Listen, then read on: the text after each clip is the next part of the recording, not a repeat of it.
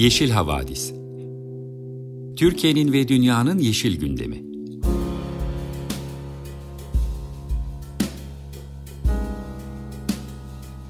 Hazırlayan ve sunanlar Demet Yaman Er, Savaş Çömlek, Dilan Altın Makas, Sare Abit ve Tansu Yeşilkır.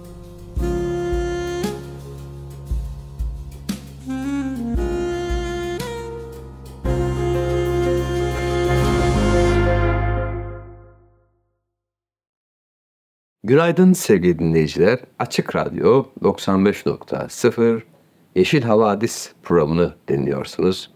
Bildiğiniz gibi Yeşil Havadis programında Yeşil Gazete'nin gözünden haftanın ekoloji ve iklim gündemini değerlendirip sizler için bir haber köşesi ya da bir söyleşi köşesi hazırlıyoruz. Programımıza güzel bir haberle başlayalım. İşi Gazete'nin bildirdiğine göre Anayasa Mahkemesi'nden iki sözlük dahil 62 siteye ifade özgürlüğü kararı başlığıyla bu haber verilmiş. Anayasa Mahkemesi milli güvenlik gerekçesiyle internet sitelerine ve haberlere erişim engeli getirilmesinin ifade özgürlüğü hakkının ihlali olduğuna hükmetmiş.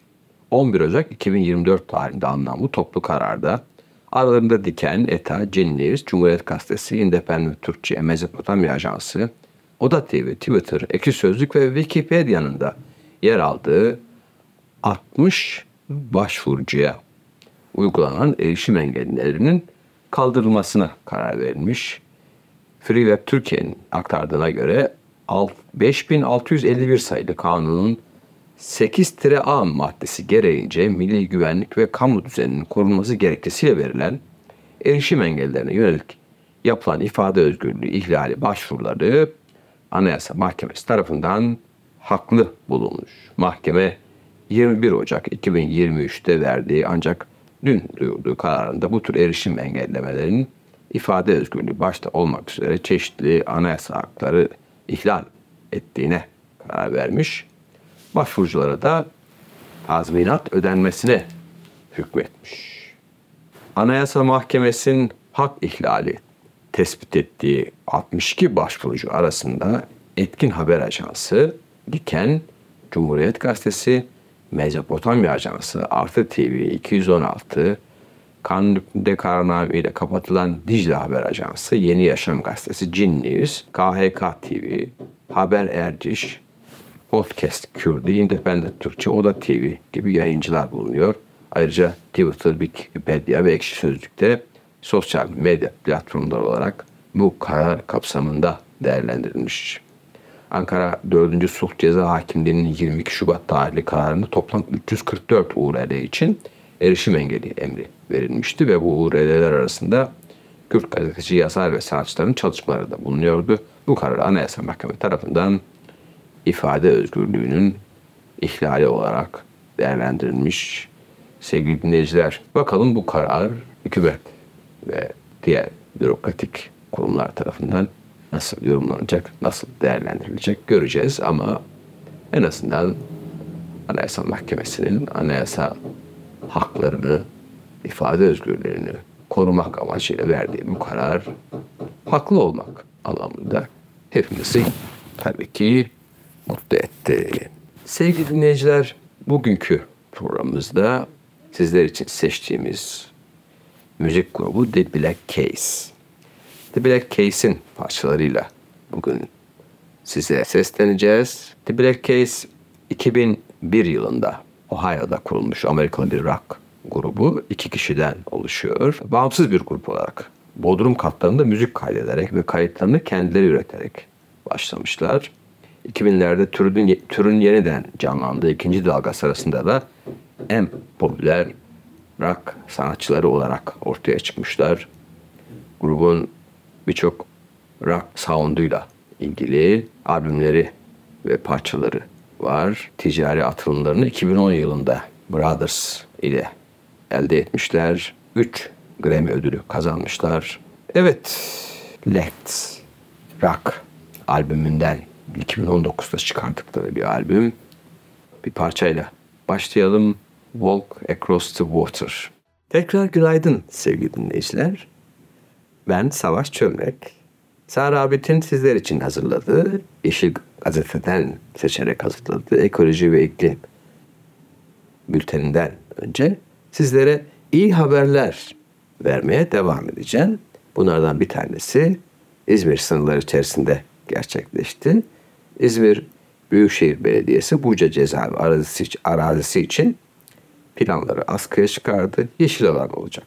Buca cezaevinin yıkılmasının ardından Çevre Şehircilik ve İklim Değişikliği Bakanlığı ile İzmir Büyükşehir Belediyesi arasındaki tartışmalar devam ederken belediye planları askıya çıkardı. Plana göre arazi yeşil alan olarak halkın kullanımına sunulacak. Buca'da 30 Ekim 2020 depreminin ardından dayanıksız olduğu gerekçesiyle yıkılan cezaevi arazisi bakanlık tarafından rezerv yapı alanı olarak ilan edilmişti.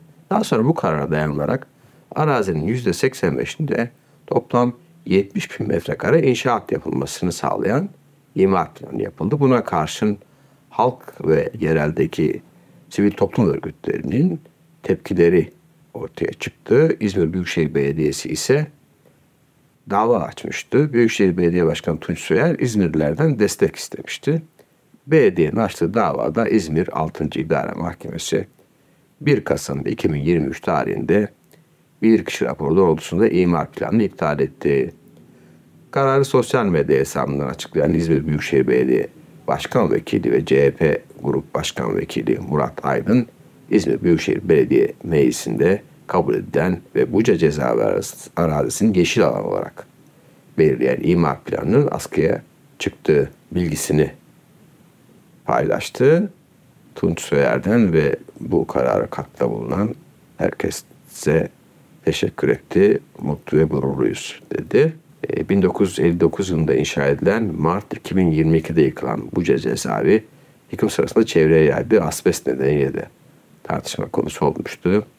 63 yıl boyunca birçok baskıya ve direnişe tanıklık eden cezaevinde özellikle 12 Eylül sonrasında pek çok sosyalist tutulmuş, bazıları da burada hayatını kaybetmişti. Cezaevi Covid-19 pandemisi sırasında da koronavirüse yakalanan tutukluların koşulları ile ilgili gündeme gelmişti. Yine bir neşeli haber Yeşil Gazete'den İspermeçet balinalarının kültürel klanlar oluşturduğu tespit edildi. Yeni yapılan bir araştırma İspermeçet balinalarının sosyal yaşamları ve hareket dinamikleri üzerine çok yeni bulgular ortaya koydu. Klanlar halinde topluluklar oluşturan ve yalnızca kendi klanlarındaki diğer balinalarla sosyal yaşam bu tür hareket ederken de topluluğun ortak kararına göre demokratik bir işleyişi benimsiyor. Kanada'daki Dalhousie Üniversitesi'nden İspermeçet balinası uzmanı Hal Whitehead tarafından yürütülen araştırma bu hayvanların bazı yönlerden insanlara benzettiğini, okyanusta kültürel klanlar oluşturduğunu gösterdi. Independent'ın haberine göre Royal Science Open Science dergisinde yayınlanan Royal Society Open Science dergisinde yayınlanan araştırma Pasifik Okyanusu'nda ispermeçet balinalarının beslenme alışkanlıklarını ve seslerini incelemek için su altı mikrofonları ve drone çalışmalarının yapıldı. Araştırmanın bulguları ispermeçet balinası topluluklarının yaklaşık 20 bin bireyden oluşan klanlara ayrıldığını ortaya koydu. Bu klanlar özellikle kendine has ses diyalekleriyle, birbirleriyle birbirlerinden ayrılıyorlar. Bu farklı ses diyalektleri her klanın kendine özgü bir kimliğe sahip olduğunun sembolik bir göstergesi olabilir denilmiş araştırmada. Araştırmaya göre yine başka bir bulgu balina klanında kararlar demokratik olarak alınıyor. Araştırmacılar ayrıca bu hayvanların yalnızca kendi klan üyeleriyle sosyalleştiğini ve nereye nasıl seyahat edeceklerini demokratik olarak karar verdiklerini tespit etmiş. Belirtilen bazen büyük gruplar halinde seyahat eden ispermeçet balinaları nereye gideceklerini, ne kadar hızlı seyahat edeceklerini ve kaynakların önemli ölçüde değişken olduğu bir ortamda ne zaman beslenecekleri gibi önemli topluluk kararları alıyorlar. Bu kararlar çoğu zaman yavaş ve karmaşık olabiliyor. Örneğin bir grup ispermeçet balinasının 90 derecelik bir dönüş yapması bir saatten fazla sürebiliyor. Klanların çoğunlukla dişi bireylerden oluştuğu gözlemlenmiş. Erkeklerin sadece ara sıra birkaç saatliğine dişleri ziyaret ederek sperm transferi yaptığı belirtilmiş.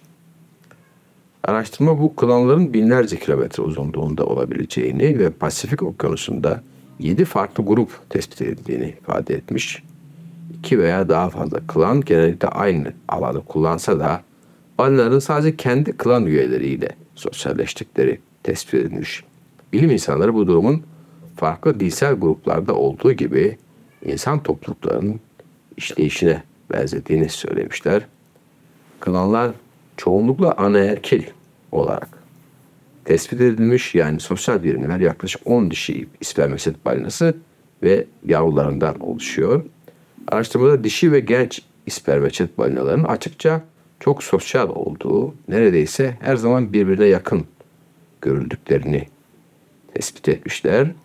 Sık sık birbirlerinin etrafında yuvarlanarak dakikalar hatta saatler boyunca su yüzeyinde toplandıklarını ve hayat boyu önemli bağlar kurdukları tespit edilmiş. Ayrıca makalede birim üyeleriyle birlikte seyahat eden birbirlerinin yavrularını emziriyorlarmış anneler.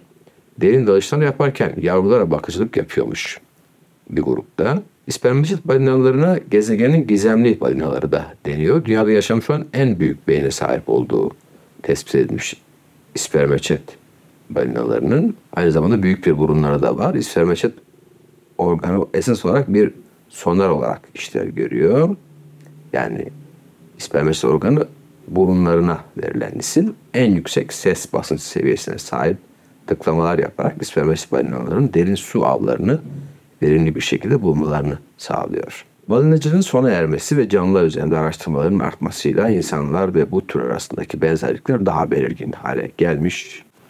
Araştırmacıların görüşüne göre de ispermeçat balinaları çok farklı bir habitatta yaşıyor olmalarına rağmen sosyal evrim sürecinin insanlara özgü olmadığını gösteren bir grup olarak değerlendirilmiş.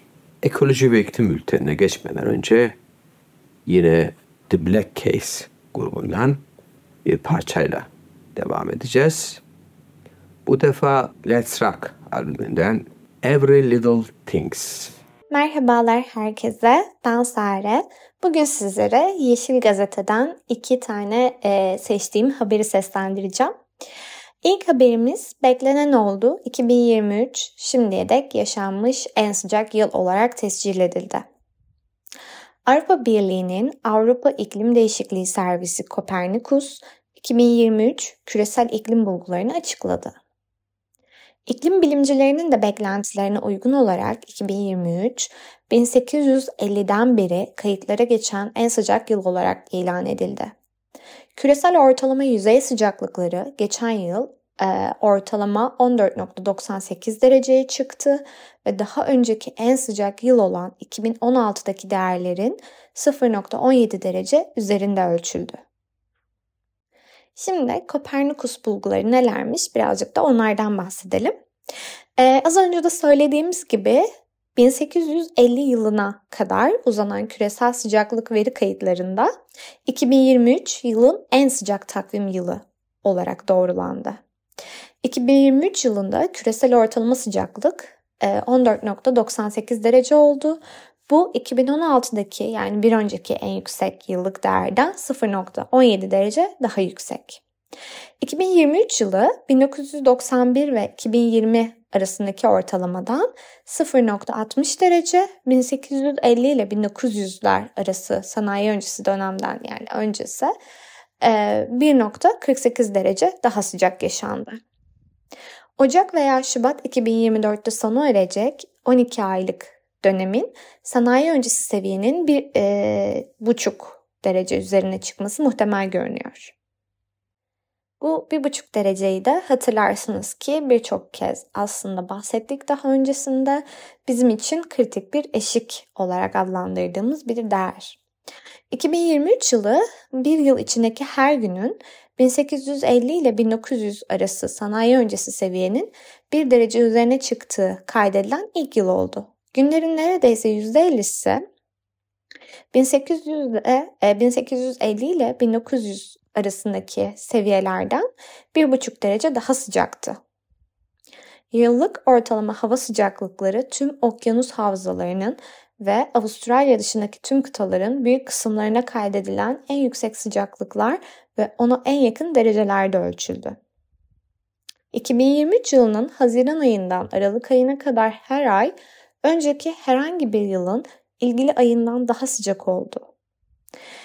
Ee, bunlar arasında da Temmuz ve Ağustos 2023 tarihteki en sıcak iki ay oldu.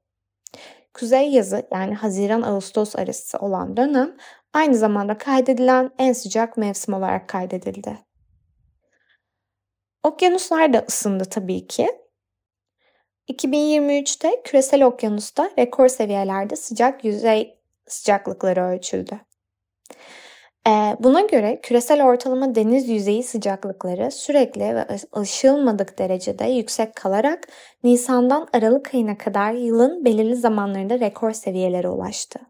Temmuz başında etkisini göstermeye başlayan El Niño'nun da etkisiyle çoğu okyanus havzasındaki ve özellikle Kuzey Atlantik'teki yüksek e, deniz yüzey sıcaklıkları rekor kıran e, seviyelerdeydi.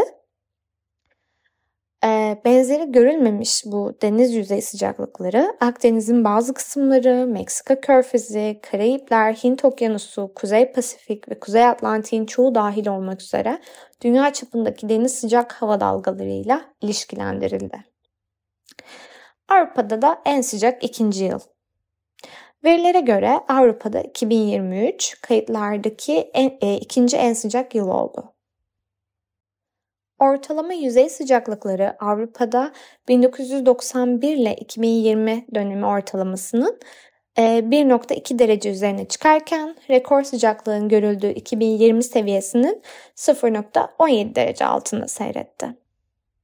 Kıtadaki sıcaklıklar 2023 yılı boyunca 11 ay e, boyunca ortalamanın üzerinde seyretti ve Eylül ayı tarihteki en sıcak Eylül oldu. Tabii ki buzullar ve deniz buzunda da alarm işaretlerini görüyoruz.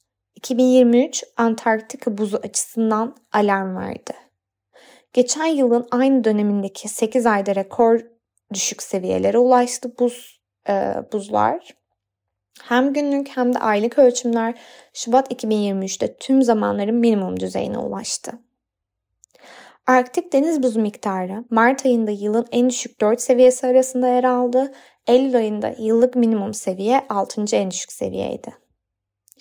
Şimdi karbondioksit ve metan konsantrasyonlarında da artışa devam olduğuna dair e, bir kısmına devam ediyoruz. Atmosferdeki karbondioksit ve metan konsantrasyonları artmaya devam etti ve 2023'te rekor seviyelere ulaşarak sırasıyla 419 ppm ve 1902 ppb'ye ulaştı. 2023'teki karbondioksit konsantrasyonları 2020'ye göre 2.4 ppm daha yüksekti ve metan konsantrasyonları 11 ppb arttı.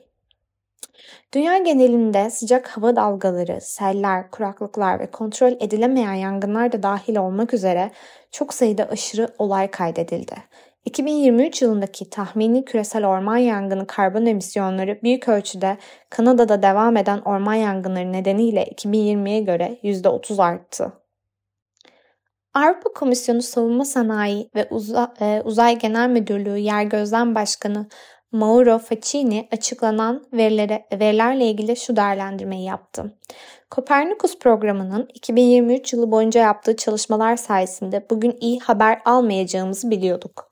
Ancak burada sunulan yıllık veriler iklim değişikliğinin artan etkilerine dair daha fazla kanıt sağlıyor.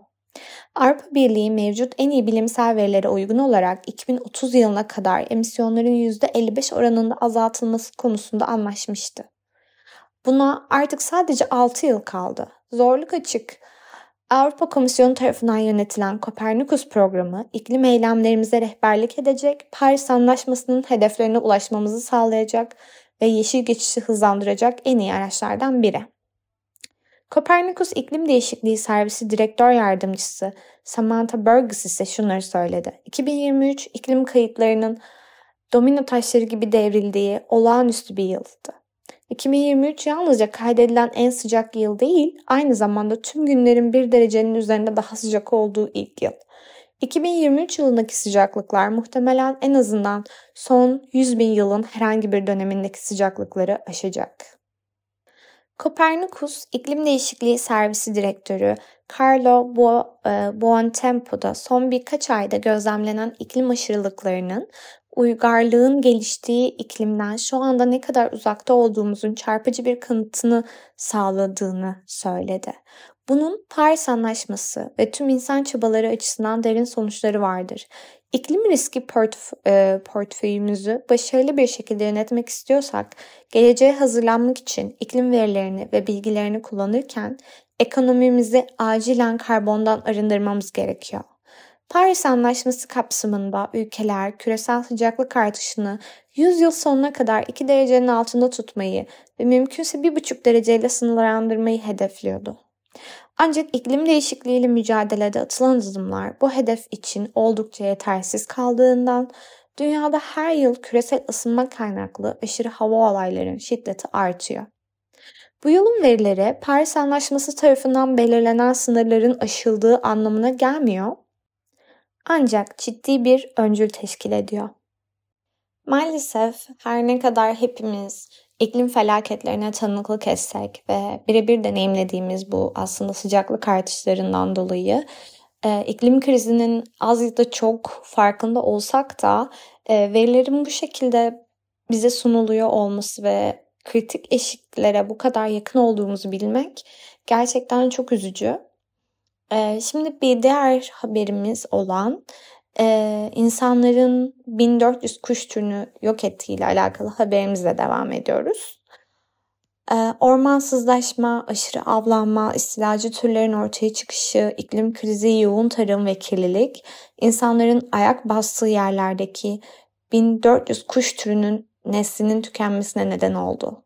Halen dünyadaki 11 bin kuş türünün 700'ü de risk altında. Birleşik Krallık Ekoloji ve Hidroloji Merkezi'ne göre bu modern insanlık tarihi boyunca türlerin 9'da birinin veya %12'sinin kaybolmasına denk geliyor.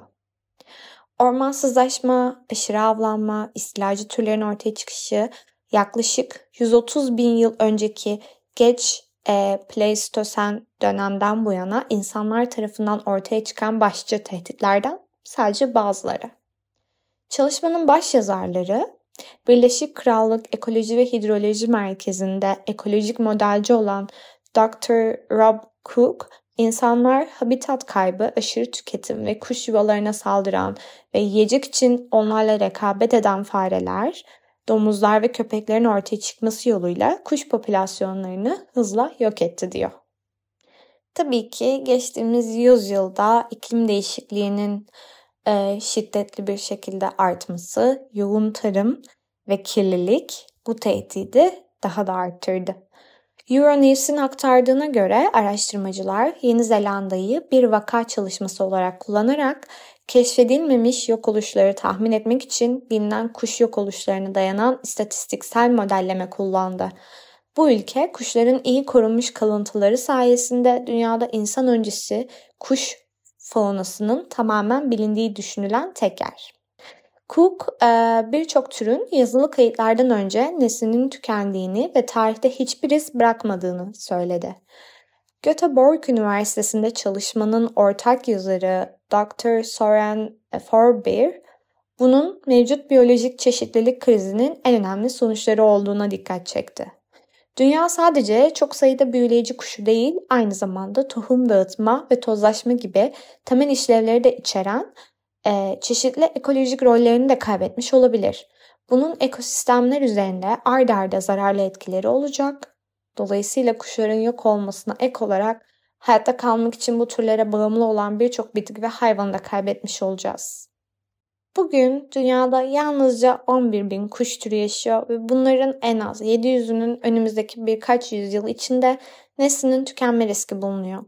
Daha fazla kuş türünün neslinin tükenip e, tükenmemesi tabii ki de bize bağlı diyen Cook, son zamanlarda yapılan koruma çalışmaları bazı türleri kurtardı ve artık yerel toplulukların öncülük ettiği habitat restorasyonuyla kuşları koruma çabalarını artırmalıyız diye konuşuyor.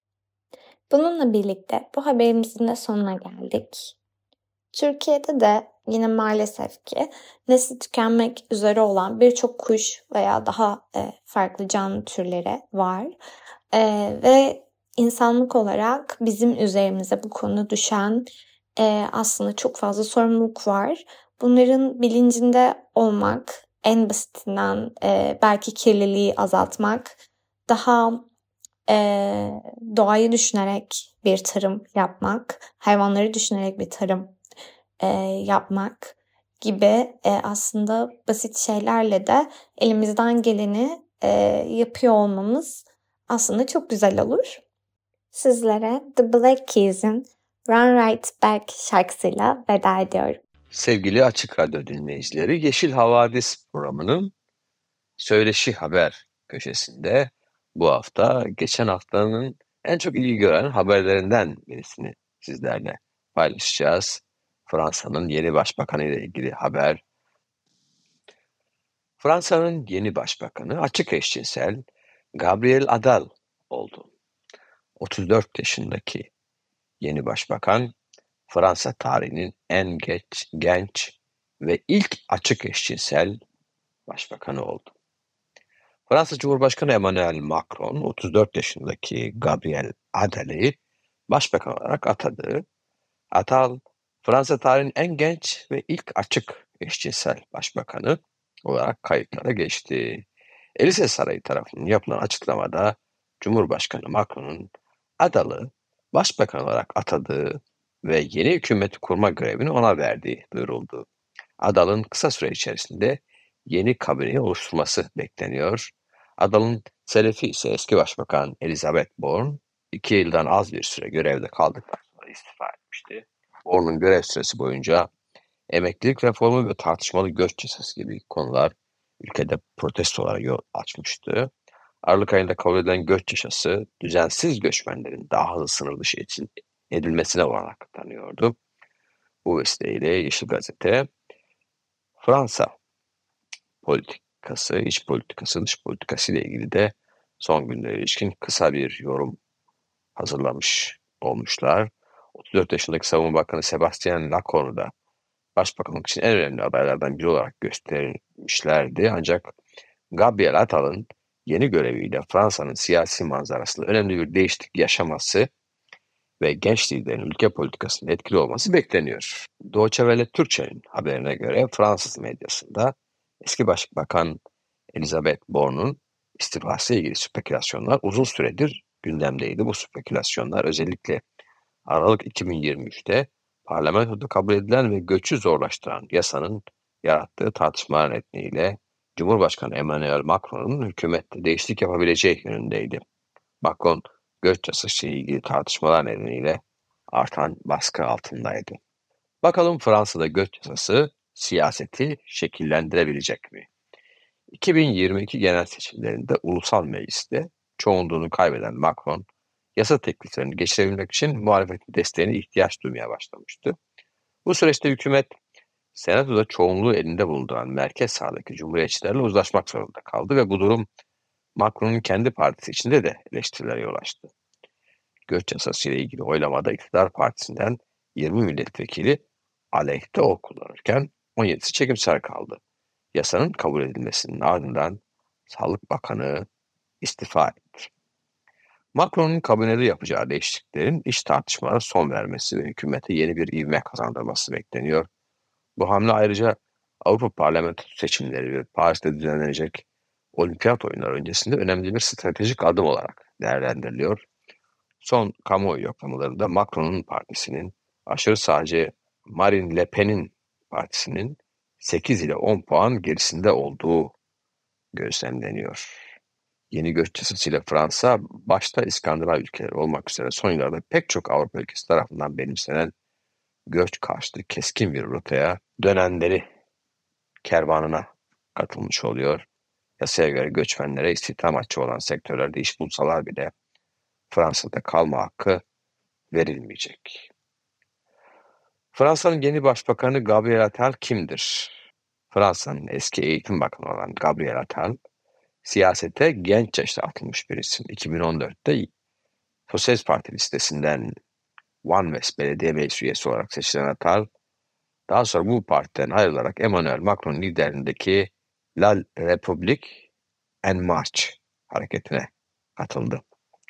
Macron'un 2017'deki Cumhurbaşkanlığı seçim kampanyasında aktif rol alan Adal, daha önceki hükümette iki yıl boyunca hükümet solcusu olarak görev yapmış ve sonrasında eğitim bakanı olarak atanmıştı. Gabriel Atal geçen yıl eğitim bakanı olarak devlet okullarında çarşaf giyilmesini yasaklayan muhafazakar seçmenler arasında popülerlik kazanmıştı. Evet sevgili dinleyiciler Fransa'da olup biten gelişmeler bunlar. Yeşil Gazete'deki haberden sizlerle paylaştık. Söyleşi haber köşemizin ardından sizlere yine programın başında olduğu gibi The Black Case grubundan bir parçayla veda edeceğiz. Gold on the Ceiling.